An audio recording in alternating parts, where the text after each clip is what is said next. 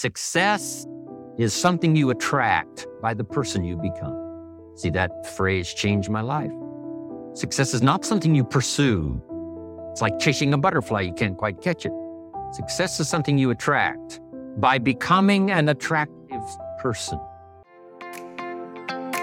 Welcome to Philosopher Insights, the podcast that delivers wisdom in minutes a day that you can put into practice daily and strive to master over a lifetime. The podcast committed to sharing ideas that encourage you to bridge the gap between who you are today and the person you aspire to be in the future.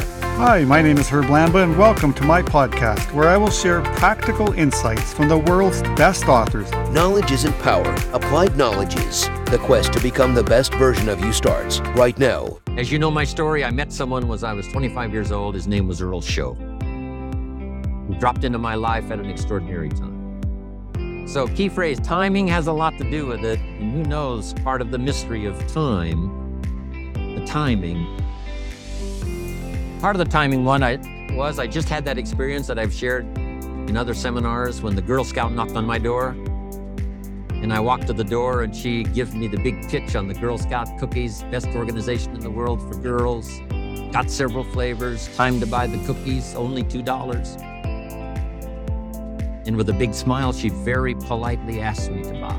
No problem, I wanted to buy. Big problem, I didn't have $2 in my And I didn't want to tell her that.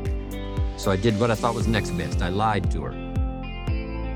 And I said, hey, look, I've already bought plenty of Girl Scout cookies. We've still got plenty in the house we haven't eaten yet.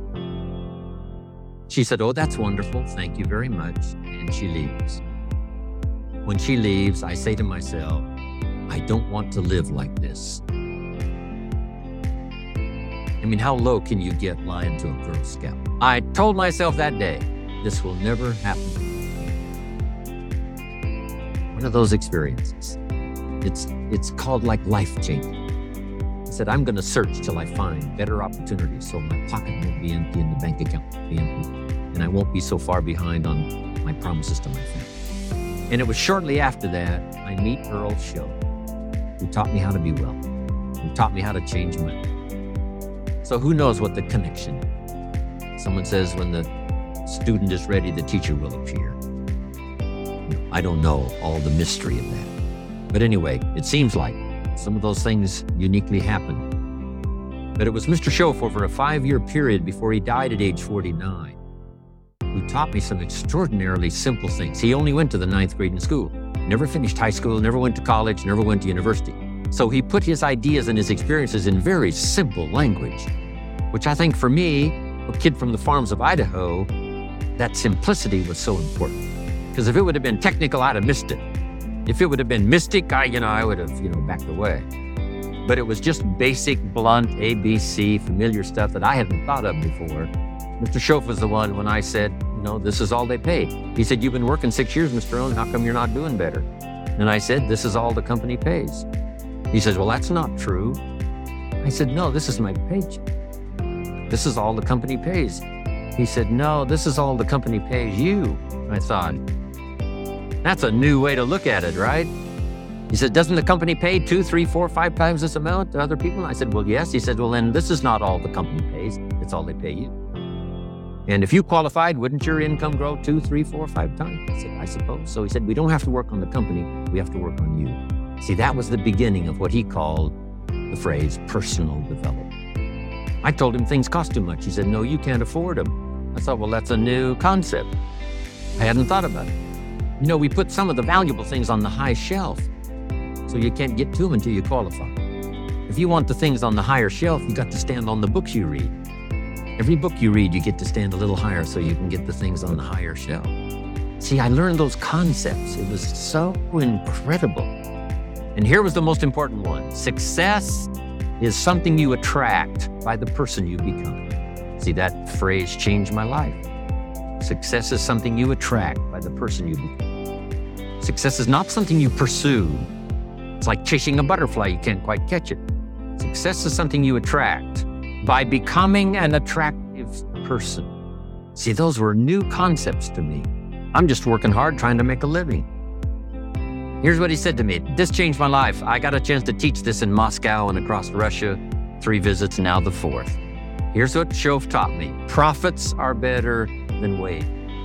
Nobody taught me that in high school. Nobody taught me that. I went to one year of college. Nobody taught me. Profits are better than wages. Wages make you a living, profits make you a fortune. And how could you work on both a living and a fortune? He said, Well, you could start part time working on your fortune while you're working full time on your living. I thought, How? Now he said, It's fun to get up in the morning. Not just getting up, go to work to pay the rent, but to get up to go to work to make a fortune. First, to make a living for my family, second, to make a fortune. And he taught me how to make both a living and a fortune. Guess what I did? I learned how to make both a living and a fortune. And I found out anybody could do it once they get the information. And at age 25, I started receiving this extraordinary information. Here's what he said Your income is directly related to your philosophy, not to the economy. I thought, no one ever told me. I kept hoping the economy would change. He said, No, your philosophy has to change. I assured him that I had my fingers crossed. He said, That won't help. Then what could I do to change my income and multiply it by two, by three, by five, by 10, and then multiply by 10 again? What could I do? And he started giving me the disciplines and the process of learning the skills to change my life.